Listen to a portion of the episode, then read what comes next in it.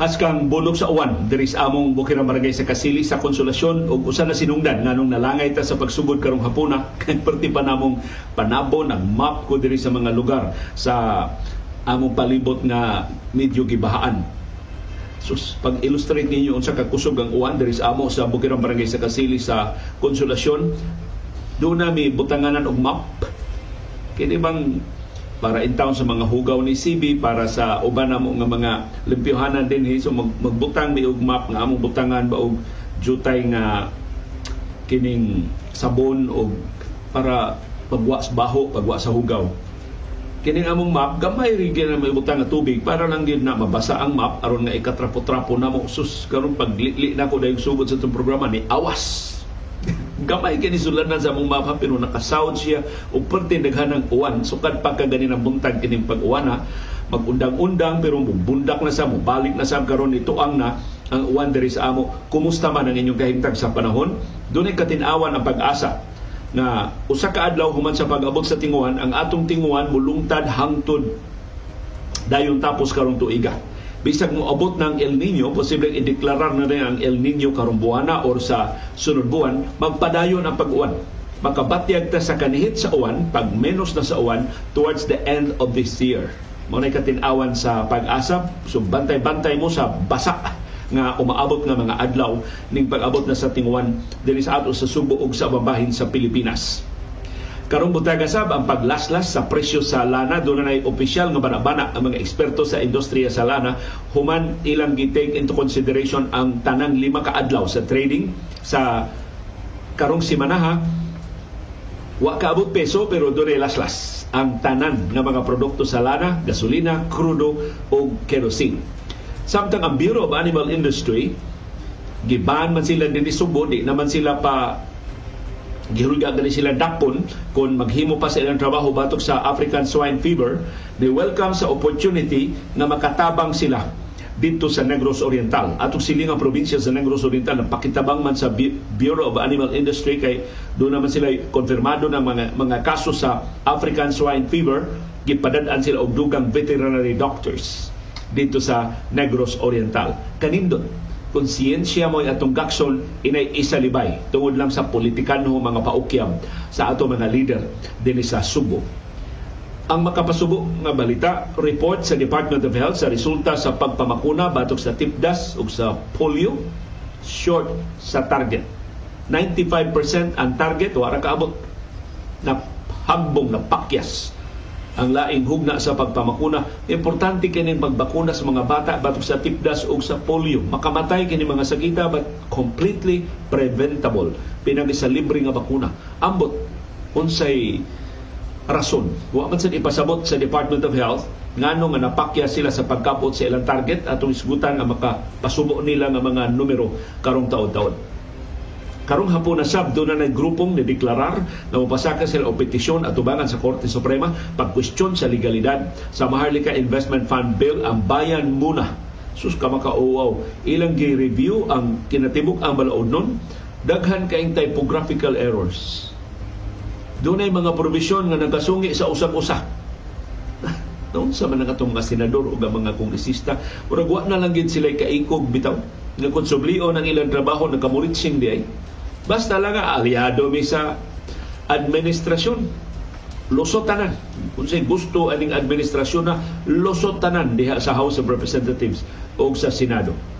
Mo nang na usa ka senador nga nisugyo sunod ko no nga dunay balaod non wa nay diskusyon wa nay debate ipresentar ko nos balaod non pangutan-o na lang ang mga senador o mga kongresista unsa man ka BBM ka o dili BBM ka yes kay ni ha di ka BBM pahawa niya, wa kay labot sa majority coalition. As kan paita kung mauna na mentality sa atong mga magbabalaod karon. Na bisag unsa isugo sa Malacañang ila na lang tumanon. Karong hapon na sab gisusi sa Philippine Coast Guard kini pangangkon sa mga sakop sa media sa China nagitangtang ang tanan nato nga mga boya sa West Philippine Sea. Gipang ibot no? Adi man na ibton gipanghipos sa mga mangingisda inabagan sa Coast Guard vessels sa China ang tanan ko nung wow man kabuya ang gibutan sa Philippine Coast Guard sa kinatibukan sa West Philippine Sea gipanghipos kunong tanan pero niingon ang Coast Guard ilan na konfirmar nga doon na pay unom nga wa mahilabti, doon na pay duha nga wa pa nila masusi. Askang paita. Nagbutang taog buya initan pa yun sa People's Republic of China. Ug sa FIBA, gawas din ni Carlos Caloy the Big Difference Loisaga, doon ay inilang basketballista nga ma-induct sa FIBA Hall of Fame 2023. Siya mong higante sa China, higante sa Houston Rockets sa NBA sa una, si Yao Ming. Sundungan sila o pasidungog o enshrine sa Hall of Fame sa FIBA karon tuiga 2023 ang kanindot anhin sa Pilipinas ipahibaw. Kay ipahibaw ni dayong sugod sa FIBA Basketball World Cup sa basketball nga i-host sa Pilipinas o sa atong silingan nga mga nasod. Pero ari sa Pilipinas ipahibaw o i-enshrine o i-induct kini mga brand new nga mga sakop sa Hall of Fame sa FIBA o sa National Basketball Association.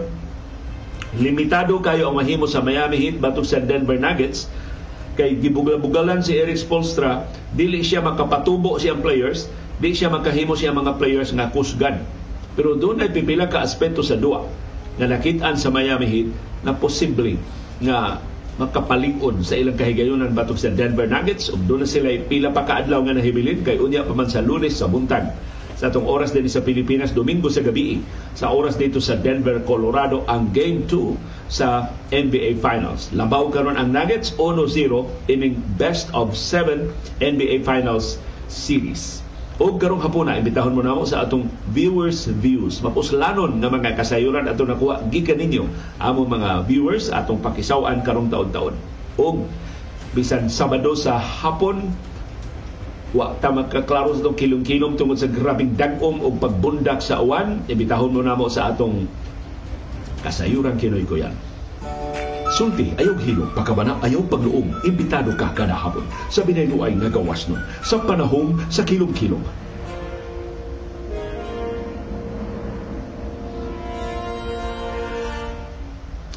Live gikan sa Bukirang Barangay sa Kasili sa Konsolasyon maayong kilong-kilong Subo, Kabisayan ug Mindanao. Madag-umon ang atong palibot maayos ang kilong-kilong sa tanang kanasuran sa kalibutan nakachamba og tune in sa atong broadcast live karong hapuna. Kumusta man ang atong kahimtang sa panahon? Labihan atong uwana dinhi sa syudad ug sa probinsya sa Subo. May magsawanay ta unsang mga lugar ang nabundakan og uwan among uwan diri nagsugod human yung paniudto bundak ang uwan. After 5-10 minutes ni undang. After 5 minutes bundak na sab. After maybe another 20 minutes undang nito ang nasab human sa interval nga mga 5-10 minutos bundak na sab. Mas kusog. Ang ikadulong ikatulong bundak mo kusog ug dugay kay human. Perting ah, basta nalutsan mi diri og uwan sa amo Pinoy nagdali-dali kog payong aron nga paniraduan ang among mga bintana kay doon naman bahin gud sa among bahay nga para balang ventilation among ablihan sus nalutsan mag-uwan ug nagkabasa mi sa pipila ka bahin mao nga sus hasta lagi among sudlanan maperting gamituya na niawas Yawa mo gud Kuan ba lang to? Ang uwan lang dito nga di gawas mo ay nagkapuno niya. So ingon ana kadaghan ang bukbuk nga uwan. Kumusta in town ang mga flood prone areas? Diri sa siyudad sa Mandawi, siyudad sa Subo, siyudad sa Talisay, siyudad sa Lapu-Lapu, diri sa amot lungsod sa Konsolasyon. E kamo na lang dias lungsod sa Minglanilla, kamo na lang hatag namo og situationers sa tagsatag sa ka mga lugar, labi na sa inyong direktang kasinatian sa inyong kaugalingon nga mga nataran aron mas mapalapad ang atong pagsuhid sa atong kahimtang sa panahon. Matod sa pag-asa kining atong pag-uwan tungod ni sa habagat ug sa localized thunderstorms ang pag-asa doon na say nabantayan nga cloud cluster. Dili pa ni bagyo cloud cluster na sa silingan nga bahin sa Mindanao. Doon ay potential nga doon ay kahigayunan. Mahimo siyang low pressure area sa mosunod nga 48 oras. Matod sa pag-asa kung simbako mahimo gini siya nga low pressure area posible nga magpabilin ni sa dagat sa mosunod nga duha ngadto sa tuto ka adlaw sa di pa musud sa Philippine Area of Responsibility unya sa sunod semana. So matod sa pag-asa padayon nila monitoron kining cloud cluster na nasa sinangabahin sa Mindanao, potensyal nga mahimong low pressure area sa mosunod nga duha ka adlaw. Ibahibaw sab sa pag-asa nga pipila ining napo ngadto sa 15 ka mga bagyo na ilang ipaabot nga atong mahiaguman sugod karong buwan sa Hunyo hangtod unya sa Oktubre pipila nila mo landfall dinhi sa ato sa Visayas. So maigo ta sa Visayas ini pipila sa mga bagyo. Pila gani kabuan ang agian ining 10 to 15 ka mga bagyo June, July, August, September, October, lima. Sa musunod nga lima ka buwan, 10 to 15. So mo average tag lima ka bagyo kada buwan ning ining projection sa pag-asa so atong bandayan kay dili tanan motulipsay dili tanan matunaw dunay pipila makatsamba og landfall dinhi sa ato sa Kabisayan ug ingumnan sa ibabaw nato sa Luzon matud sa pag-asa mahimong mukusog pagyud ang habagat tungod ining maong mga bagyo sa musunod nga lima ka buwan nga makasud sa Philippine Area of Responsibility ang labing uwanon tungod ining habagat mao ang kasadpan nga bahin sa Kabisayan.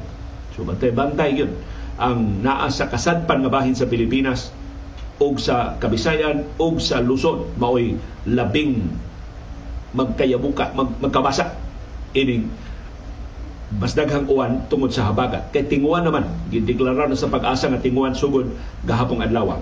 Matod sa pag-asa, mahimo silang mo deklarar nga magsugod na ang El Nino karong buwan sa Hunyo or labing dugay sunod buwan sa Hulyo. So wa pa El Nino, technically wa pa magsugod ang El Nino karon. Pero bisag ideklarar pa nila ang El Nino, niingon ang pag-asa wa na magka, magpasabot, mahunong na ang tingwan. O maibana na ang tingwan, magpadayon ang pag-uwan-uwan, magpadayon ang abundang bundak sa uwan sa tingwan, bisan pag na El Nino. Ang extreme weather events sama sa mas kusog nga bagyo o mas kusog nga bundak sa awan posible sa third quarter of this year. Sus, kung sa ganit ng third quarter of this year, July, August, September. Mao na third quarter. Mas kusog ang mga bagyo, mas kusog ang mga uwan atong mapaabot anang mga buwana tungod sa habagat. So asa pa man El Nino, eh kanusa pa man mo epekto ang El Nino? Posible dayon tapos sa 2023 or sa first quarter sa 2024 anha diha mo menos pag-ayo ang uwan grabe ang kainit oh, doon na mga huwaw na may tabo. Sa ato pa inigsud sa El Nino dili diha diha dayon atong mapatigan ang iyang epekto. Inanay ang iyang pagkuyana. So nag, nagkadungan-dungan man ang El Nino ug tinguan, tinguan mo nakabuylo sugod gahapon. Hangtod sa third quarter of this year ang El Nino mabatigan na nato towards the end of 2023 o sa unang tutukabuan sa 2024. So at least doon na tayo gamay nga ideya kung sa'y umaabot sa atong kahintang sa panahon.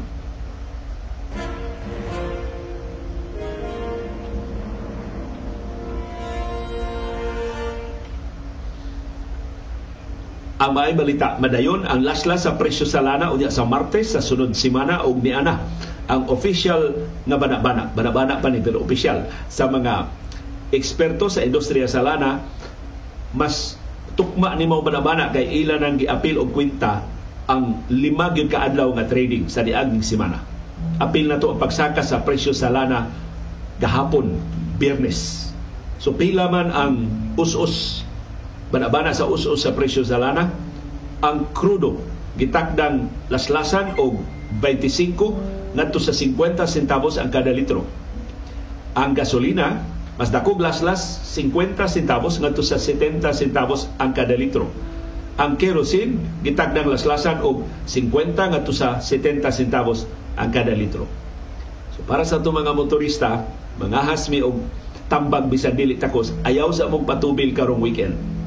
Watan ninyo ang Martes kung makaabot pa ng inyong pundo nga krudo o gasolina sa inyong mga tangke, unya na mo patubil sa Martes aron kamoy unang maka-avail ining dili kaayo dako pero last last nevertheless sa presyo sa gasolina, sa krudo o sa kerosene ang opisyal gyud nga figures kung pila gyud ang kantidad sa laslas sa presyo sa gasolina sa krudo ug sa kerosene ipahibaw sa mga oil companies unya sa Lunes sa buntag o bispiras sa ilang pagpatuman ining maong laslas unya sa Martes sa sunod semana pohon.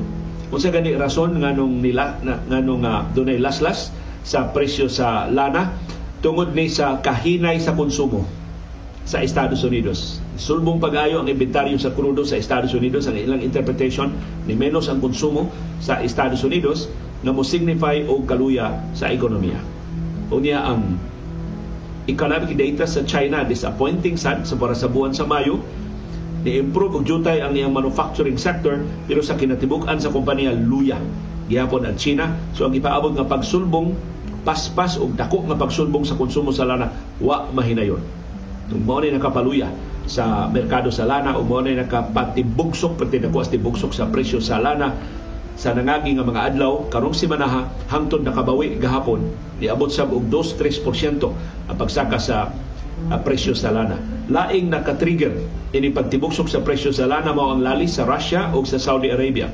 Very public ang ilang disagreement. Ang Saudi ningon laslasan ang produksyon sa lana, ang Russia ningon Huwag panginhanglan sa paglaslas sa presyo sa lana. But eventually, magtigom ni sila next week ang OPEC Plus nga gipanguluhan sa Saudi o sa Russia o maklaro na nato by next week o laslas bagin sila dugang sa ilang produksyon sa lana or sakto na ni nakapin 3 milyones ka baril kada adlaw ang nawa sa ilang produksyon 2 milyones ang ilang gisugod og laslas atong November ang laing kapin usa ka milyon ka baril ilang gilaslas sa ilang daily production sugod sa niaging buwan sa Mayo.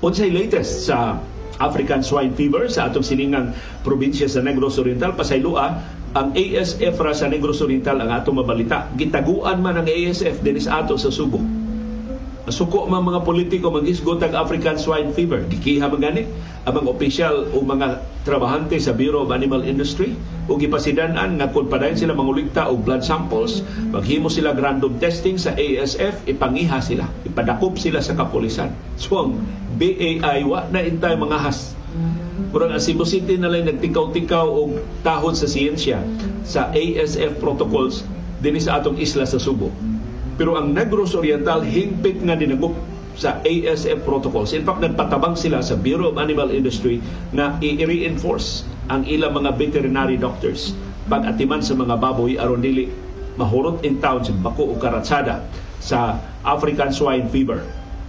Ang BAI mupada og mga veterinary doctors o technical staff sa Negros Oriental aron pagtabang pagbadlong sa pagkatap sa ASF ngadto sa ubang mga lungsod ug mga syudad. Gipahibaw sa quarantine officer sa BAI sa Negros Oriental na si Dr. Alfonso Tundag sa interview sa Philippines News Agency PNA na upat ka mga livestock inspectors gikan sa central office ang niabot na sa Negros Oriental adtong Martes aron sa pagtabang sa ilang grupo sa mga veterinarians na gideploy sa tibok Negros Oriental. Sa niaging semana, tutusab ka veterinary doctors gikan sa probinsya sa Negros Oriental ang nitabang sa surveillance o biosecurity measures pagsiguro nga ang ASF dili makakatap ngadto sa ubang mga baboy gawa sa Dawin o sa Sibulan. Mao ni duha ka lungsod sa Negros Oriental nga dunay ASF. Ang Department of Agriculture dinhi sa Central Visayas nga nagbase dinhi sa Subo ni padasab og mga personnel ngadto sa Negros Oriental sa niaging semana sa pagpalambo sa paningkamot pagpatay sa mga baboy nga napituan sa ASF sa pipila ka mga barangay sa Dawin o sa Sibulan. Tanawa na ni DA ka dubli kara. Dili sa ato Subo, yango-yango sila ni Gobernador Gwendolyn Garcia, dili yung patio ng mga baboy. Eh. Dito sa Negros Oriental, patio na itong baboy. Wa man ito politiko nga mobadlong o muhal muhudlak pag hudlak pagdakop nila. So kini si kinsa ning regional directors DA dinhi Central Visayas, ako ni kailas, si Director Angel Enriquez. Director Enriquez, make up your mind. Dini Subo wa kay science. Dito sa Negros Oriental, science na ka. Ang Provincial Veterinary Office pinagi sa iyang pangu si Belinda Villa Hermosa nitugan nga ang ilang mga lakang pagbadlong sa ASF epektibo kay wa nay dugang nangamatay nga mga baboy sa lungsod sa Sibulan sa niaging duha ka adlaw. Uy maay na balita. Ah. 18 ra ka mga baboy ang napatay sa Sibulan sa barangay Maayong Tubig sa Dawin 427 kababoy ang nangamatay as of May 31 sa kinatibuk ang gidaganon sa mga baboy nga nangamatay 283 ang napatay samtang 144 ang namatay tungod sa kagaw sa African swine fever doon pa'y laing tuto ka mga purok o mga cluster sa barangay na gipuno sa listahan sa apektado nga mga lugar. Human ang mga baboy ining maong mga purok na positibo sa sa ASF. Tanawa ang Negros Oriental gipanghinganlan hastang mga barangay. Dinis ato gitaguan ang mga kaso sa ASF giingnon lang ang mga nangamatay na skolera. Sa lungsod sa Sibulan, ginganlan ang barangay Tubtubon nga may ground zero sa tuba mo sinungdanan sa tinagdanay sa ASF diha sa Sibulan. Duha ka silingan nga mga barangay ang naapil sa lista nga doon na sa nangamatay nga mga baboy tungod gihapon sa ASF. Pero sa Department of Agriculture o sa Bureau of Animal Industry, mas sayon ang pagpadlong sa pagkatap sa ASF sa lungsod sa Sibulan kay dili sikit ang mga baboyan. Lahi kunos dawin nga sikit-sikit ang kabalayan nga nagbuhi og mga baboy. Lisod kuno kaayo ang pagbadlong sa tinagdanay. Pero sa sibulan luag. Nagbuwag-buwag ang mga baboyan. So sayon ra kuno kaayo ang pag-contain sa kagaw naglisod ang BAI o ang DA sa pagpahimutang sa biosecurity measures sa Dawin tungod sa kasikit sa kabalayan nga namuhi og mga baboy. So dako jud kuno kaayo ang kahigayunan sa unintentional na transfer sa virus. Ng tinagdanay sa ASF. Nasubo sa ang DA o ang BAI kay dunay mga namuhi og baboy. Na imbis i-report na dunay ASF suspected cases o suspected ASF cases gip pamaligya hinoon ang ilang mga baboy. Gilutsan ang mga checkpoints na ilang gitukod unta o nabaligya ang mga baboy sa ubang mga lugar. Makadugang na sa kahigayonan sa Bakulayo na to nga nakagawas na ang ASF diha sa Dawin o sa Sibulan sa Negros Oriental ug posible matakdan ang uban pa mga lugar sa Negros Island.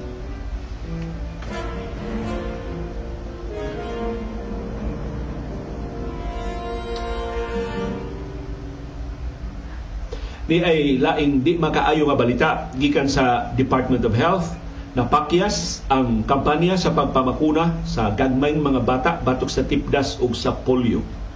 Nagtarget ang Department of Health og 95% sa mga bata na mabakunahan unta batok tipdas ug polio.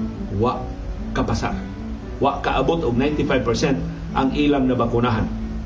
Matod sa DOH diri sa Central Visayas, nakabakuna sila og 520,000 ka mga bata nga nagpangidaron og 9 years old ngadto sa 59 months old batok sa tipdas as of June 1, 2023. So mo ni latest nila nga data na napagawas. 72% ra ni sa target nga population sa bakuna batok sa tipdas. So 95% ang target, 72% ra ang aktual nga nabakunahan sa Department of Health. Ang target nga mabakunahan 717,405 mo ni mga bata ng panidaron og siyam ka tuig paubos. Ang Department of Health nakabakuna sab og total na 519,313 mo ni exact figures sa mga bata nga nabakunahan nagpanidaron og 9 years old to 59 months old as of June 1, 2023 ang mayoriya sa mga nabakunahan taga Cebu City. Kay mao man say kinad kinadakuan og target nga population kay Cebu City may most populous nga syudad sa tibok Central Visayas. 217,407 ang nabakunahan sa Cebu City. Ang target nga population na kinala bakunahan unta batok sa bakuna 311,267 sa ato pa, 69.8% ra ang nabakunahan sa Cebu City. Mas ubos gani sa regional na accomplishment. So mas taas ang mga nabakunahan sa ubang probinsya din sa Central Visayas. Ang National Catch-up Immunization Campaign tungod ini maong kapakyas di ilang dili Subo hasta sa umabahin sa Pilipinas gi-extend og laing 15 ka adlaw. Dato pa imbis matapos na ato May 31 gi-extend until June 15. So magka-catch up pa gyud ang mga ginikanan. Nalihog. Inyong mga bata nga wa pa mabakunahay batok tipdas ug polio pabakunahin ninyo. Kay sus kakuyaw ini mga sakita si bako. Unya napamatud-an ni mga bakuna batok sa polio ug tipdas nga epektibo. Sukad pagod ni pil 1950s pabaya ni mga bakunaha unya epektibo jud kaayo sa among panahon sa kami paigag may mga bata na bakunahan mi ini wa mi matapti ini makamatay nga mga sakit. So hinaot ato mga ginikanan kamo diha nga nakapabakuna na inyong mga bata susiha inyong mga silingan wa pa makapabakuna ayaw awaya pero mahibaw lang sa benepisyo sa pagpamakuna batok sa tipdas o sa polio. Unsa may accomplishment sab sa Department of Health sa pamakuna batok sa polio, mas makapasubo. Ang nabakunahan batok sa polio, niabot og 267,745 ka mga bata. Mao ni ang mga nagpanidaron og 59 months paubos. Sila'y nahatagan og oral polio vaccine as of June 1 this year pila ra man ni ang nabakunahan kung kumpara sa target nga 809,531 33% ra. Sus grabe ang target 95% 33% ra ang nabakunahan batok sa polio. Nya mo ni kuyaw ha? Ang polio makaparalyze sa mga bata o makapatay sa mga bata si Alan Luigi Flores nakabati og sista. Si Iris na Alan. Wa mo guna ko masenado yung kwarto. Si Iris na ang nagpractice sa iya sista. So background na lang sa atong mga giisgutan. Karong hapon na ang practice ni Iris sa iyang gitara. Sa 267,745 nga nabakunahan batok sa polio sa tibok Central Visayas 78,785 ang gikan sa Cebu City. 42,592 ang gikan sa Negros Oriental. 41,155 ang gikan sa Cebu Province. Punong nagunta ka Ang Cebu Province mo most populous na local government unit sa Tibok Central Visayas, Tanawa.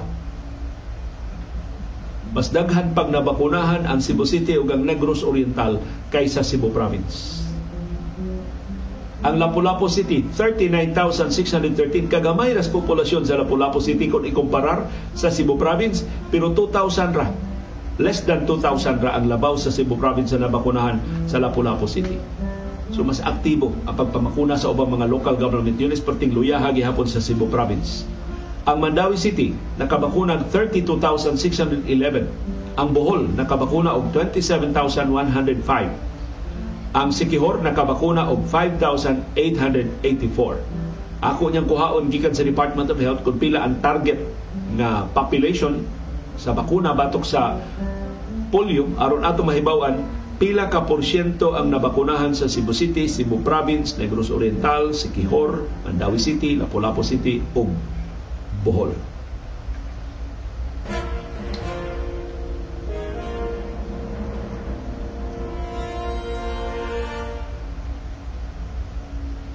Ang labing unang grupo nga nakapahibaw silang plano pagdangop sa Korte Suprema, pagkwestiyon sa legality o constitutionality sa Maharlika Investment Fund Bill mao ang Bayan Muna Party List. Matod sa Bayan Muna ilang kwestiyonon at tubangan sa Korte Suprema ang legalidad sa Maharlika Investment Fund Bill. Matod sa Bayan Muna ang konstitusyon klaro kaayo sa iyang requirement nga kinatuto ka pagbasa sa buwag na mga adlaw o requirement pa na ang mga magbabalaod, mga kongresista o mga senador, dunay kopya sa balaod nun na ilang giaprobahan. Gi-require sab sa konstitusyon na doon na sila panahon sa pagtuon sa balaod nun. So, ano pagtuon kung sa samang adlaw, yung pila ni kagatos kapahina ang Maharlika Investment Fund Bill. So niingon ang bayan muna ang Maharlika Investment Fund Bill unconstitutional o mao ilang main argument inig pasakan nilang petisyon ngadto sa Korte Suprema. Matod sa chairman sa bayan muna nga si Nery Colmenares, ipresyum lang nato nga doon na sila third reading na copy sa balaod Ang mga senador way panahon sa pagtuon sa balaod Kay mao pag pagkahuman sa ilang amendment. Kunya pagka alas 2:30 dayon sa kadlawon sa niaging semana, ila dayong giaprobahan sa ikatuto katapusang pagbasa. Ni atol sa period of amendments daghan kayong kausaban nga ilang gisukip. Matod ni Colmenares, usa sa mga kausaban na importante kaayo mo ang pagtangtang sa GSIS o sa SSS na tinubdan sa kwarta sa Maharlika Investment Fund Bill. Laing nabantayan ni Colmenares, doon ay mga typo, typographical errors sa final copy sa balaod noon. Kauwaw ano eh. Doon, daghan kayo ng staff, daghan kayo ng mga abogado, daghan kayo ng mga finance officers, mga consultants, ang Senado. Yet, nagkasayop-sayop ang balaod noon nga ilang napasar. Kay alas 2.30 na bayas kadlawon. Bisag unsa nimo ka man laki nagsugod kag trabaho buntag pa, naabdan kag 2:30 AM the next day, magkurap-kurap na ginang imong mata. O mo ni nalutsan sila og mga typographical errors. Usas nakitaan nga typo sa bayan muna nahimutang sa section 50 o sa section 51 sa balaod nun. Ang section 50 nagtakda og prescription sa mga krimen kanang pagwari-wari kwarta sa Maharlika Investment Fund. Nagkanayon crimes punishable under the Act shall prescribe in 10 years. Napo ra katuig. Pila pa sa ang kaso aron nga sa di pa mohupas ang prescription period. Pero ang section 51 may tungod sa prescription of offenses nagkanayon sa all offenses punishable under this act shall prescribe in 20 years. Oh. Section 50 10 years. Section 20 51 20 years. Kadakuan nagdiferensya. Ano nakalusot ba na? Wa may panahon sa pagtuon. So ang mga senador maka-excuse. Kay same day, sud nas pila ka minuto tiyali human sa ilang debate sa amendments, gi kopya dayon gihimuan dayon copy ang ang final copy silbi nga ilang giaprobahan sa third reading. Ang wa gi excuse ang mga kongresista Kay ang mga kongresista doon ay panahon. Gawas lang kung wasab sila pabasaha sa final version sa Senado. Doon na sila panahon ang approval 2.30 a.m. Ang Bicameral Conference Committee nag-convene 11 a.m. Sa ito pila ka oras, 2.30 a.m. Hindi na ito kwintahon ng 2.30 until 6 or until 8 kay kuan man. Nangatuog pa man ang mga senador, mga kongresista. So, ibutan na ito alas 8 doon ay kopya na ang House of Representatives. Kay aron ready na sila sa BICAM ini kalas 11. So doon na sila 3 hours. Doon na sila tulo ka oras sa pagtuon. Dili kinahanglan ng mga kurisista mo mubasa, itapulan kay na sila mubasa, pero na sila mga staff nga mga abogado. Na sila mga top mga staff nga tax experts, mga financial experts. Wa gyud naka-point out ini maong typographical errors. Ang bayan muna ra ginakabantay ini. So, kuan ba? Abuso na gid ni. Kapara nila kinsa may arang kung sa may arang ba nato. Sa kung siya atong buhaton, wa may makasupak, Risa Ontiveros ra, uh, natuog pas Coco Pimentel, abstain, abstains Nancy Binay, wa man ang. Si Chis Escudero, supak no siya, pero wasan mo tunga. Atol na sa botasyon. So para sa mga mayoriya, mga senador, mga kongresista, isos, bahala pag wala period, bahala pag nag-triple ng kama niya, way arang na to eh. Kitay hawd karon. Way makasupak na to. Gisagop sa House of Representatives sa samang adlaw ang bersyon sa Senado nga wa makurihi ang typographical error. Sa ato pa wa gyud ni mabasahi sa mga kongresista o sa mga senador. So para ni Nery Colmenares, ang chairman sa bayan muna, nagpasabot ni nga ang mga kongresista o ang mga senador wa gyud panahon sa pagtuon sa final version sa balaod noon sa wa pa nila aprobahi sa wa pa nila kopyaha ang final version sa Senado.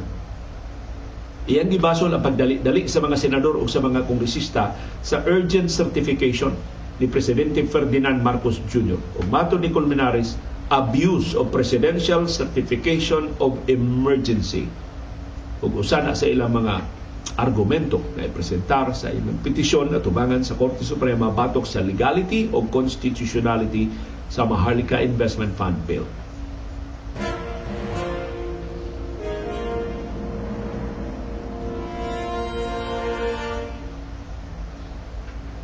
Human sa pagtaliwan ni Jaime Cardinal Sin para sa mga pumarihan na namog edad nakaabot pati mo ni Cardinal Sin daghan na kayong gimingaw wa na gitay laing leader sa simbahan sa makaisog ni Jaime Cardinal Sin si Cardinal Tagle maayo kay mo wali maayo kay mo sulti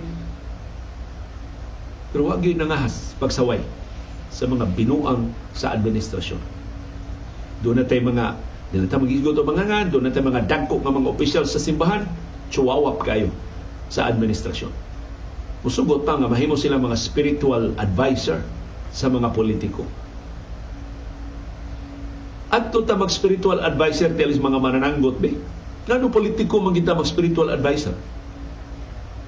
Kung sa politiko mo doon ay lunas langit, ang mga manananggot way lunas langit, huwag spiritual advisor ang kargador spear pero ang mga pari, daghan kay spiritual advisors, mga politiko, kay dagko kay pinaskuhan. Dako kay matabang sa simbahan. So hasta atong kaparian, di ko magisgot og lugar. Hasta atong kaparian, nakurakot na kapil. Nakana lang. Na ay mga politiko nga doon ay mga kalihukan, ay sus, con-celebrated mass dayon. Naintay squatter, mamatyan, may na ka, chamba na kayo makasuod simbahan. Ang kabos daw kailang lungon nga gitagpi-tagpi lang ang mga plywood. Murag hugawan ang simbahan. Ang mga kabos na yung mga matay. Murang nakugang ko nga nalipay sa sulti sa usas labing bago na itong kardinal sa Simbahan Katoliko. Bago ni siya na-promote pagka-kardinal si Manila Archbishop Jose Cardinal Advincula. Ilunggo ni si Advincula, pero siya karoy arsobispo dito sa Manila. Nakugang ko sa iyang mensahe na gimantala sa Catholic Bishops Conference of the Philippines, CBCP, karong adlaw. Matod ni Cardinal Advincula, ang kaparian should be outspoken against the wrongs taking place in society ang mga pari kinahanglan na isog nga musulti mahitungod sa mga kasaypanan sa katilingban.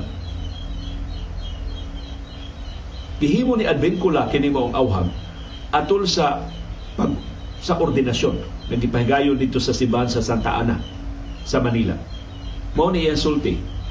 Do not be afraid to speak, especially in the face of oppression injustice, violence, and evil.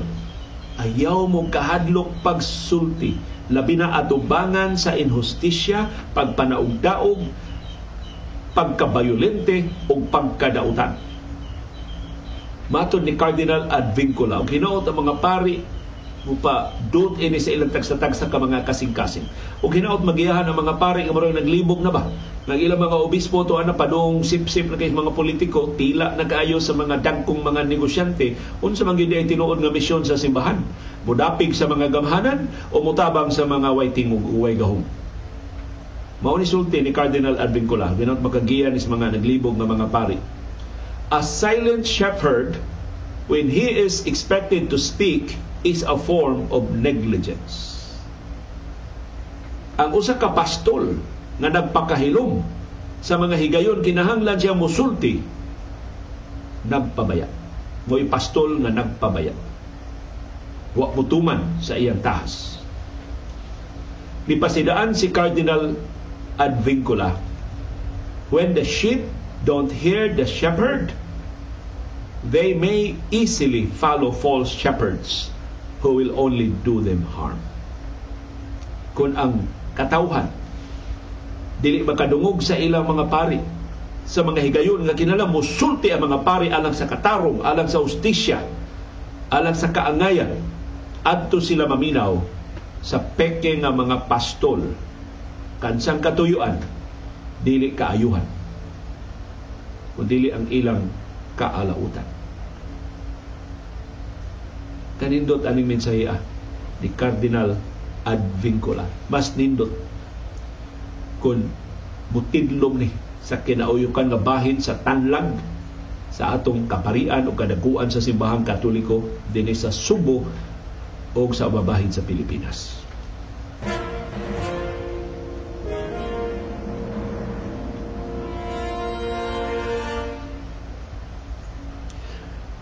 Natugaw ang Philippine Coast Guard ining pangangkon sa China.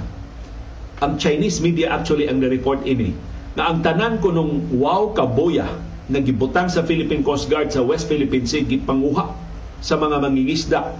Sa China pinagi ang lapad kay nila baga kay nila daghan kay nila maritime militia vessels. Pero giabagan ko no sa China Coast Guard vessels gipanguha ang tanan ng mga boya sa Pilipinas So gisusi dayon sa Philippine Coast Guard. Mato sa Coast Guard, unom sa mga boya nga ilan ang nasusi intact. Wa matangtang. Naapa, naglutaw-lutaw pa sa West Philippine Sea.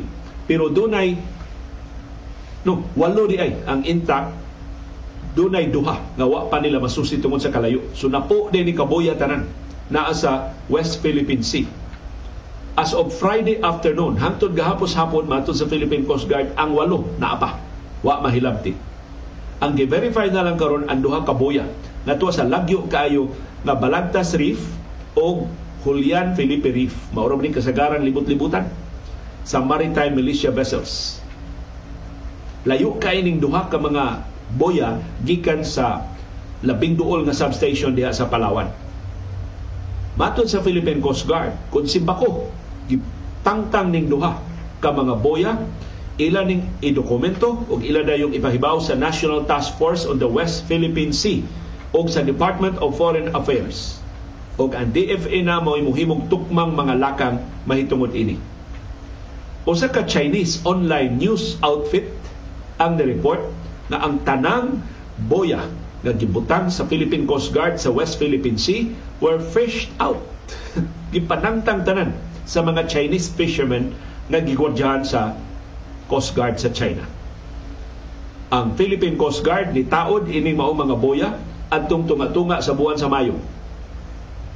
Dubag ini mga boya gitaod sa Philippine Coast Guard ang China nagtukod gyud dili lang taod gitukod gyud nila giugbok nila ang tutok ka mga beacons diha duol sa Balagtas Reef, sa Julian Felipe Reef o sa Gable Reef sa Spratly Islands naglakip og daghan kaayong gagmay nga mga isla, mga reef banks o mga shoals, mga features diya sa West Philippine Sea. So hinaot nga madali ni pagsusi sa Philippine Coast Guard aron mahibaw-an dayon nagsinalbahis na basab ang China pagpanangtang sa atong mga boya diha sa atong nasudnong teritoryo diha sud sa atong exclusive economic zone sa West Philippine Sea.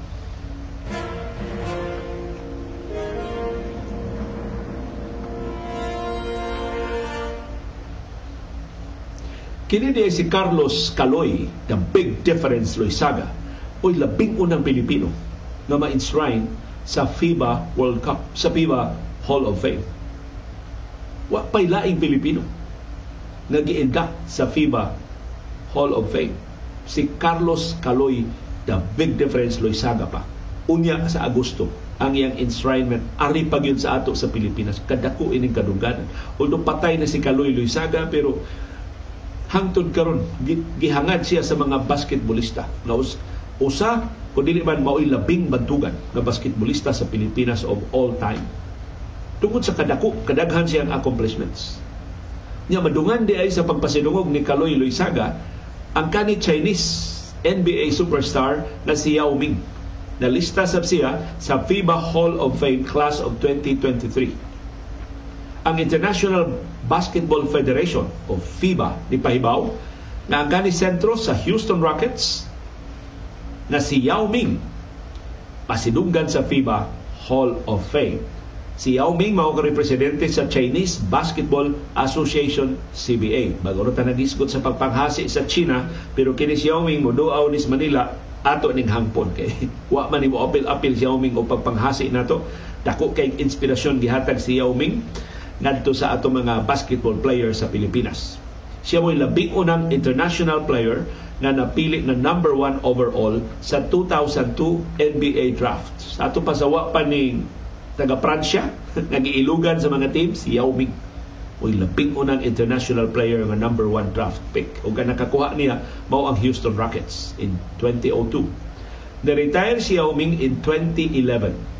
Sa ito pa siyam katuig ra si Yao Ming sa National Basketball Association tungkol sa kadaghan siya mga injuries pero napili siya kawaw kahigayon sa NBA All-Star. Inana ka dominante si Yao Ming. Sa iyang siyam katuig, wow katuig siya na NBA All-Star.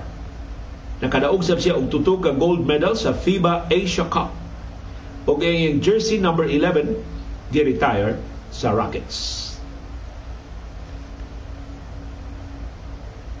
Sa iyang bahin, si Carlos Caloy, the big difference, Luis Saga, nakadaog og bronze medal sa 1954 FIBA World Championship og gold medalist siya kaupat kahigayon sa Asian Games. So i-induct siya sa 2023 Hall of Fame class. Pipila ka tuig human siyang kamatayon. Namatay si Kaloy Loisaga atong 2016 or pito ka tuig na ang nilabay sa pangidaron nga 85. Atol sa 1954 FIBA World Championship, si Kaloy Loisaga o ang Philippine National Team nakakuha sa ikatuto nga luna sa torneo. Ni atong higayon na mo kinatasan nga luna nga naangkon sa usa ka nasod sa Asia. Sakop sa si Kaloy Loisaga sa Mythical Five sa torneo.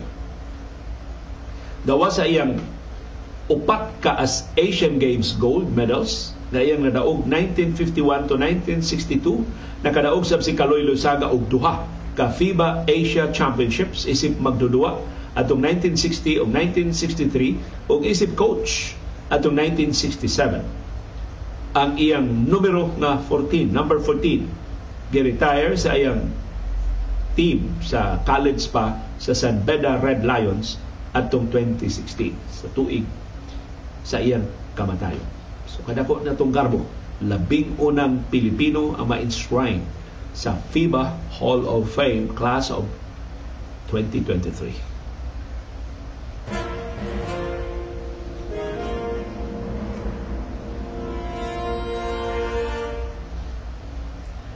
Bisa kung sa og tan-aw, sa film session sa Miami Heat giluod sila Jimmy Butler ug kaubanan nagtan-aw sa resulta sa game 1 wa gidag-anan ang Miami Heat. Mas bugbo sila mas gagmay sila mas tentative sila mas butalo sila mas ang Denver Nuggets mas tagas mas dagko mas physical mas rubo mas hingigo. So gidominahan gyud ang Miami Heat sa game 1 pero sigon nilang Jimmy Butler o ni Eric Spolstra o ubang mga players sa Miami Heat, why problema? Pildi tas game 1, mawi tas game 2. Ug ni ako noy positibo nga mga aspeto sa game 1 nga tungod sa kalubong sa Miami Heat kapin base 20 puntos ang lubong pag sunod ng fourth quarter sa wa pa mo arangkada ang Miami nga dalaslasan nila ang labaw nga nilang sa siyam pero ni ako noy aspeto sa game 1 na makapadasig sa Miami Heat Una, si Jimmy Butler, Caleb Martin, o Max Strauss o si Duncan Robinson na combine og 19 points. Ngano makapadasig man kay di mahita mong mag 19 points ra gyapon sila sa game 2. Musaka gini ang ilang produksyon. Pila ray biya sa Miami 11 puntos. So kung kining upat ka magdudua Jimmy Butler mosaka og lima. Ang iya from 13 mahimong 18 ang iya produksyon. Si Caleb Martin mosaka og lima. 10 puntos na. Bisag 2 puntos na lang ang ipuno ni Max Strauss o ni Duncan Robinson. Daog ang Miami. Kung maura gyapon score ba? So pag illustrate lang nga dili mahitabo nga ingon ini gihapon sila, sila kabutalo sa game 2 wa sila laing kapaingnan gawa sa pagsaka sa ilang produksyon So usa na sa mga aspeto nga makapadasig sa Miami Heat. Laing aspeto, ang Miami Heat duha ra ka free throws sa game 1 dili mahitabo nga duha ra gyapon ka free throw sa Miami sa game 2. So kung makapasod sila mga free throws, bonus para sa Miami Heat. Ikumpara sila performance sa game 1. Ikatulo, ang Denver Nuggets naka-shot og 51% sa ilang field goals. 16 of 20 sa ilang mga free throws ang ilang napasud. Pero pila na ilang labaw batok sa Miami Heat pagtapos sa duwa 11 points. So hinigo na kayo ang Denver. Perting ninduta na sa ilang duwa pero 11 puntos ra ang ilang labaw. So doon chance ang Miami Heat. Laing bonus sa Miami Heat si Tyler Hero posibleng bumalik na sa Game 2 ang original nga schedule game 3 unta. Pero mura man kuno promising si Tyler Hero. Gi-practice na niya ang iyang kamot. Kamoy na injured. Posibleng hatagan na siya og go signal makadua sa game 2 kana si Tyler Hero mo gina certified nga sharpshooter sa Miami Heat. Tagsa ra kay nagsipya si Tyler Hero. So mao kuno na mga bintaha sa Miami Heat para sa game 2 untong si Mike Malone sa iyang speech human sa ilang pagdaog sa game 1 dako man kaayong tentasyon. Ba kay mao pag yung pagsunod nilang finals nga mag-celebrate na. Wa na feeling howd na kay sila. Ingon si Mike Malone wa pa mo'y nahimo. So nahibong silang Nikola Jokic. Ah nakadaog na mi game 1 wa pa may nahimo. Ingon si Mike Malone wa pa mo'y nahimo. Timan ni ang atong tuyo pagsud sa NBA Finals ang pagdaog og upat ka duwa usapay na daog ninyo? Unya na tamang palabilabig panghambog kung ato nang badaog ang laing tulog kadua pasabot kita ng kampyon sa National Basketball Association. So tanaw raw sa ka-powerful ang pag padangat bitaw sa kumplitong hulagway sa pagpadangat og sakto nga mensahe. Basketball manis gamiton ni tinuod nga kinabuhi kadaghan untang dagkong kausaban na mahitabo sa atong personal nga mga kinabuhi o sa atong nasod, sa atong kahumpungan, sa atong communities. So, it's unlikely na ang Miami Heat duhara ka free throw sa game 2. It's unlikely na si Max Strauss 0 for 10 gihapon sa game 2. Sharo sa napo niya kay sa wagi siya mapasubi sa usa. It's unlikely na si Jimmy Butler mo score lang gihapon og 13 puntos mas dako pag yun ang iyang ma-score kay 28 points ba yan ang average ni Jimmy Butler sa playoffs dayong sugod sa NBA Finals. So, sa may mahimos Miami, batok sa Denver Nuggets. Una, the best defense is a good offense. Muna, ang ngayang himuon Miami sa Game 2 So saon na gwardyas ni Nikola Jokic, so man sila mahimo. Mao ni ang ngayang sentro sa adjustment sa Miami. Kinahanglan ang Miami makaregain sa iyang identity gikan sa perimeter. Hingigo kayo ang Miami Heat sa iyang mga outside shots. Nabotalo na sila sa game 1. Amot sa hinungdan. Pero dili mahimo nga botalo lang gyapon sila sa game 2. So mo focus sa ilang adjustment saon pag-improve ang ilang shooting sa perimeter. Ang shooting percentage sa Miami sa Game 1 makalilisan. Pero sa regular season, hasta sa playoffs, ang ilang field goal percentage 40 to 50% o posibleng mulutaw na sa Game 2. Mao na ilang shooting percentage batok sa Milwaukee Bucks, batok sa New York Knicks o batok, batok sa Boston Celtics nga mas maayo pa og depensa kaysa Denver Nuggets. So, marigain na gina sa Miami. Posible marigain na gina nila sa Game 2. So, ang pag-improve silang outside shooting, makapugos sa Denver Nuggets pag-reduce sa distansya sa mga shooters o mo-generate og dugang spaces pag-atake sa rim. So, kini makadasmag-dasmag na Jimmy Butler. Maka penetrate na silang Bam Adebayo o kaubanan. Ang Miami, makakuha na og mas maayo nga ball circulation kung mukatag na ang depensa sa Denver Nuggets. Mo resulta ni nga og dugang contact o mo resulta ni og dugang fouls o mo resulta ni og dugang free throws para sa Miami Heat. si Butler mao'y tinuod nga espesyalista sa National Basketball Association sa pag-generate of fouls. May kinig foul baiting ni si Jimmy Butler o iyan ang gikinahanglan pagpangu by example sa iya mga kauban aron ilang mapildi ang mas physical nga Denver Nuggets. Laing adjustment nga himuon sa Miami ang zone defense nila. Si Eric Spolstra sa game 1, gisungog man siya pag-ayo sa iyang zone defense ni gamit kaduhara. Duhara kahigayon nga iyang gigamit ang zone sa game 1. Ug sa duha ka higayon, pulos epektibo ang zone defense. O, unang higayon, ni gamit siya og zone atol sa first nga paglingkod. Unang pagpahuway ni Nikola Jokic sa bench. Sa ding gipalingkod siya ni Mike Malone, gamit sila og zone, wa kalusot.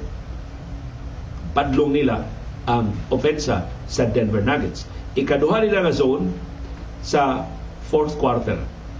Pag zone defense nila, mo sinugdanan sa ilang comeback na nakalasla sa labaw ngadto na lang sa 9 points. Sa so, pa makarecover ang Denver Nuggets. So ang zone sa Miami, kung himuong masagunson, pero di sad kanunayon kay mahimo namang predictable, maka-adjust man ang Denver, epektibo. Pakurat-kurat ba lang ang zone sa Miami batok sa Denver Nuggets. Ikatulo na mahimo sa Miami batok sa Denver Nuggets ang ilang katakos pagpaspas sa duwa. Kung paspasan nilang Jimmy Butler, mas gagmay ba sila, mas kusog ba silang managan. Dagko ba kayo ang Denver Nuggets. So mas kusog yung mudagan ang mga gagmay.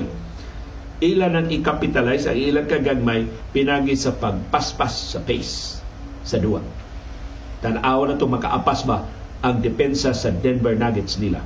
Usas mga paagi nga ilang mapaspas sa duwa, mao ang mas abtik na transitions. Ang ilang transition game, mo ilang palambuon pagayo ilang paspasan pagayo.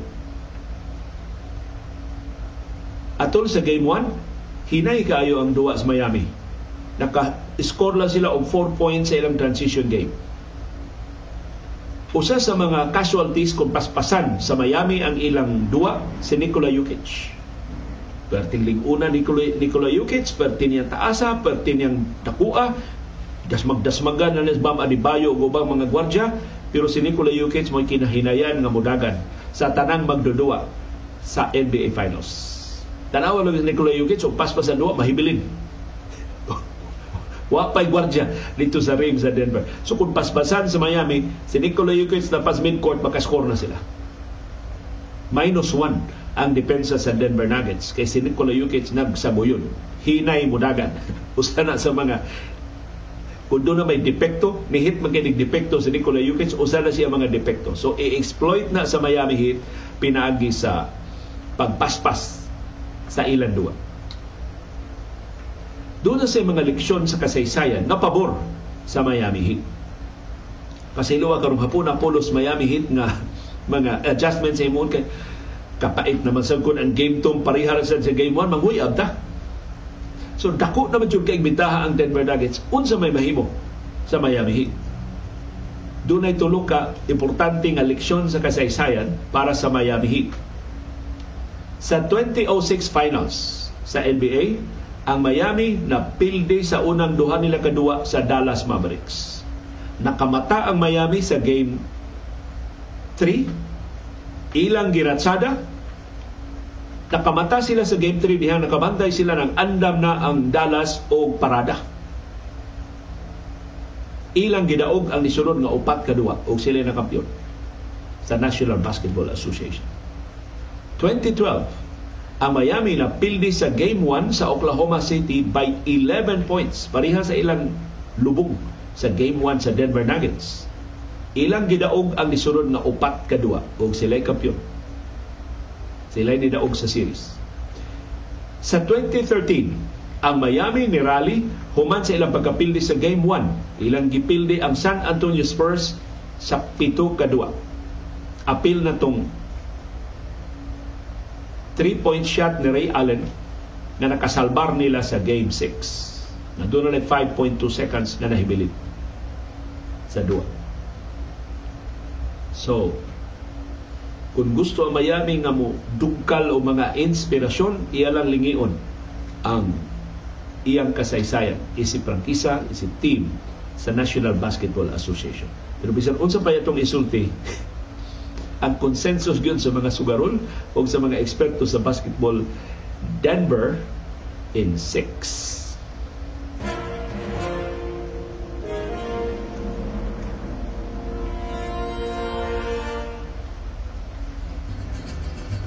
Daghang salamat sa inyong aktibo nga pag-apil o pagsuporta sa atong mga programa. Ani ang atong viewers views. Ang reaksyon panghuna-huna sa atong mga viewers on demand sa mga isyu nga atong natuki o wa matuki sa atong mga programa.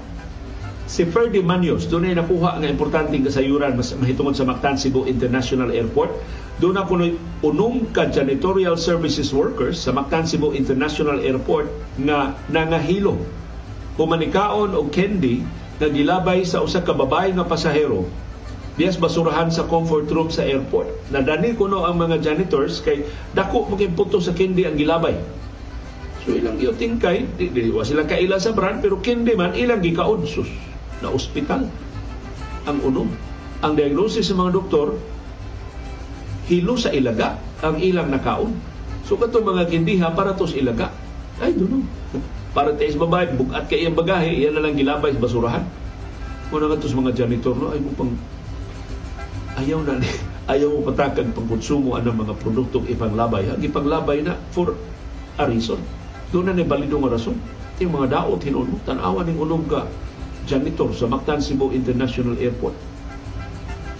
Mura ko no gummy bear, di na hindi, mura gummy bear, pero hilo ko no sa ilaga atensyon mga janitorial services personnel. Si Agapito Oraka, nisuroy ko sa lugar sa kong asawa diri sa Magsaysay, Davao del Sur, diri sa Barayong Elementary School. Niya ang ilang building sa kinder nga wa magamit tungod sa kusong nga linog atong 2019. Wa na magamit tungod sa dagko nga likit. Wa na gipaayo og nagtukod na lang sila diri og amakan na classroom. Maupod ang sitwasyon diri sa tapad nga eskwelahan sa Barayong High School. Tuto ka andana nga building sa high school puwerteng gubaa sa linog gihapon atong 2019. Wa na ilisi ang bagong building nang huwam na lang og room sa elementarya mao nga akong pangutana asa man di ay gigamit ang dakong budget para sa edukasyon. May pa ang confidential funds sa ilang bulsa pa gisiguro Sakto ka, agapito. Asa ning dapita na as Mindanao? Uy, dool ka ini. Ni Vice Presidente Sara Duterte Carpio naa sa Magsaysay, Davao del Sur. Kalihom, taga DepEd, so istoryahe inyong Education Secretary na di lang magsige og tutok siyang confidential og intelligence funds pagtanaw sab anong gubaon itaw ng mga classroom sinot maayo sa labing dali nga panahon aron dili maghuot ang mga bata. Og si Armando Garrido, Nangutana na ba kay research asa gikan ni mga kwarta sa mga Romualdez, particularly ni Speaker Romualdez sa House, murag wa man ni sila dungga sa una. Ni kalitra man ni sila og panggawas karon ang ilang dako nga katigayunan. Na Mr. Garrido na nalimot ni Alika ang mga Romualdez one half sa Marcos dictatorship. Romualdez ba si Imelda? Kung nangawas Marcos, magpapiri si Imelda kung napiskan sa kinawat ni Marcos ang ilang mga kronis, maglaway na ang mga Romualdez. Nabahinan ang mga Romualdez. Dako kay bahin ang mga Romualdez sa ill-gotten wealth. Kung kining katigayunan karon ni House Speaker Martin Romualdez, nakapalit siya mga media network, nakapalit siya og daghan kay nga mga publications, lain ning indication ang ill-gotten wealth sa mga Marcos o sa mga Romualdez wa gid matultuli o karon padayon nilang gigamit wa ni masakmit sa Presidential Commission on Good Government. Mo gigasto sa election last year. Mo vote buying nga makalilisan. So gabihas mga anecdotes karon. Na kunay kwarta para vote buying gisakay og chopper ngadtos lang yung nga kalusuran pag siguro makaabot on time. Pag ya sinsiyo na. Aron maka tag 500 500 na kuno. Aron maka maabot gid nga mga systematic kuno kayo eh ang vote buying kuno para sa mga dagkong population centers gisakay og aeroplano. Aeroplano mo gisakyan sa mga kwarta. Aron na ba siguro mo abot yun ngadto sa mga destinasyon. Kang grabe ha. Kung tinuod nga ill-gotten wealth mo gigamit, giprito ta sa itong kaugalingong matika. Yeah, nagsisilag kisi-kisi nga sila nakawat. Ni uh, Mr. Garrido, akong gi-research. Desisyon sa Sandigan Bayan atong 2005 sa usa sa mga ill-gotten wealth cases sa mga Marcos ug sa mga Romualdez. Matod sa Sandigan Bayan, former First Lady Imelda Romualdez Marcos admissions and the testimony of a former bank official are prima facie evidence that the Marcos family acquired 200 billion pesos in ill-gotten wealth. Sandigan Bayan, manisulti ha? So, gihukman sa Digan Bayan na kining 200 bilyones pesos gikawat sa mga Marcos tungod sa sa testimonya ni Imelda Romualdez Marcos atol sa husay sa kaso. Kadiyot kini ate bisita. Tagsara man mo pakita. Ngayon hapon si girl, padagaan na to atong kamera si Bakit tagsara man kami kamo pakita. Mo si Sibi, mo greet ninyo og maayong kilom-kilom. Dagan salamat si girl. Kahumot si girl, eh. bago ni kaligo sa uwan ganina si Miguel wa ka mahadlok no? Kay wa may dugdug og kilat po sa uwan ka ganina pero pag dugdug og kilat so si Sibi mo umita in taon nigsuot pasok sa suot kay mahadlok gid siya og dugdug og kilat. Mo ni gahapon wa ta katingog si Sibi girl suksok sa kay perti sang hadlok ka. Kay nagahadlok si ligon kay ni atong bay gitukod ni anong dojo ako sa no? Dili kita mga basa ining bayas eh. Salamat, CB Girl, sa imong pagkuyog sa atong Uno kag lonely karon sim. Wa ka kakaon og barkilios da. Dagan kay sa Dr. Iris dagan kay gikaw gipalit nga barkilios ang katunga para kuno tong CB. Maikog na sa kumuiban sim kay para imo man kuno to. Malis si CB girl na mangutana sa doon sa kita kusgan yung panihapon. Dagan salamat CB. Sa imong pagkuyog sa atong programa. Sandigan Bayan iniingon ha nga ang testimonya mismo ni Imelda ni Angkon sa ilang ill-gotten wealth. Mo nang ang desisyon sa Digan Bayan, ang 200.25 billion pesos nga ill-gotten wealth nga ill-gotten wealth kinawat sa mga Marcos. Sa iyang resolusyon, ini maong kaso, ang 4th Division sa Sandigan Bayan ni hukom nga ang admission ni Imelda Marcos that all the properties and bank accounts identified in civil case number 0002 belonged to her family without any explanation as to how the assets were legally acquired already raises a prima facie presumption that such funds and properties are ill-gotten. Sus, kaklaro ani maong desisyon. Niangkon si Imelda ato mga skorte, amo nang maong katigayunan. Sa wa, pero amo nang na-acquire legally. Pero wa niya ipasabot giunsa nila pag-acquire legally. Nadaog ba ni nila sa subasta? Posta ba ni sa sugal? Yun sa mga pagkuha kini mo 200 billion pesos nga worth sa ill-gotten wealth. Sumato ni Associate Justice Gregory Ong, mao ponente ining maong kaso og siya 4th Division Chairman. Siya ni suwat sa 120 pages na desisyon. We find that the evidence presented by the plaintiff constitutes a prima facie case against Imelda Marcos So mahibong pa ka Mr. Garino kung daghan silang kwarta. Kini anakitaan lang ni. Unsa pagkahaangwa makiti. Ipadayon ang desisyon sa Sandigan Bayan. The ownership of funds and properties, the value of which are grossly disproportionate to their lawful income, already raises a prima facie presumption that such funds and properties are ill-gotten. Gituuhan sa sa Sandigan Bayan ang testimonya ni Rolando Gapon, ang kani Security Bank and Trust Company Chief Executive Officer o Presidente sa Security Bank and Trust Company. Na isip financial executor sa magtiayong Marcos, personal siyang niabli og pipila ka mga numbered peso and dollar accounts para nilang Ferdinand Marcos Sr. o ni Imelda Romualdez Marcos aron gamiton na conduits o imbudo pag transfer og dagko nga mga kantidad ngadto sa Estados Unidos ug sa ubang kanasuran sa kalibutan. Og kining admission ni Imelda Marcos na ilan ning mga kompanya sinuwat ni ang iyang admission. Pinitsahan og November 22, 1993. Mrs. Marcos admitted that all the properties listed in the complaint belong to her family. Usahay ba ang Ginoo mulihok yun? So kung na ni uting kayo na daghan kay mga kaso batok sa mga Marcos, makakita kang abunda nga mga ebidensya sa ilang kakawatan. Ang nakapait ang ilang anak mo atong gipili sa Malacanang. Manguros na ng taon sa mahitabo sa musulod nga lima pa katuig.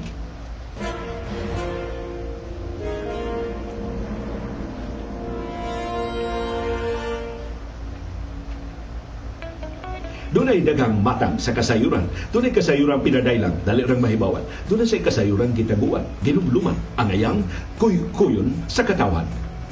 Kasayuran, kinuy-kuyan. Opisyal nga gidungog nga taktakunon sa katungdanan, hangtod karon nagpabilin pagihapon sa iyang buhatan. Posible nga nakakita og bag-o og ling-on nga kasandigan o posible sang wa pamalingi kay igtutudlo labihan gyud kadaghan hapit tanang rehiyon ang maapektuhan. Ang opisyal doon ay bagong gimmick na gipasugdahan. aron nga kon mahimo, di na lang siya maapektahan sa dakong laod sa mga opisyal nga pulihanan kay mga salin pa sila sa niaging nga pamunuan.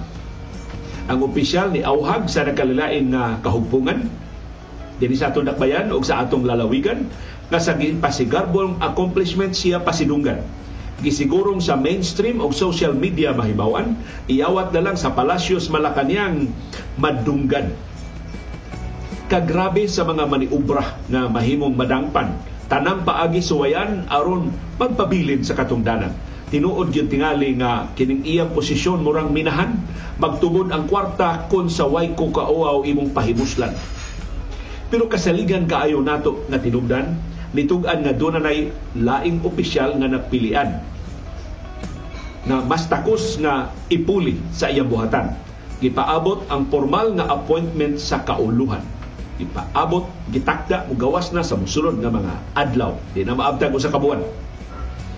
Mong opisyal nga taktakunon wa nay tarong nga kinatulgan kay sa iyang kahambugero sa pwesto daghang naligsan.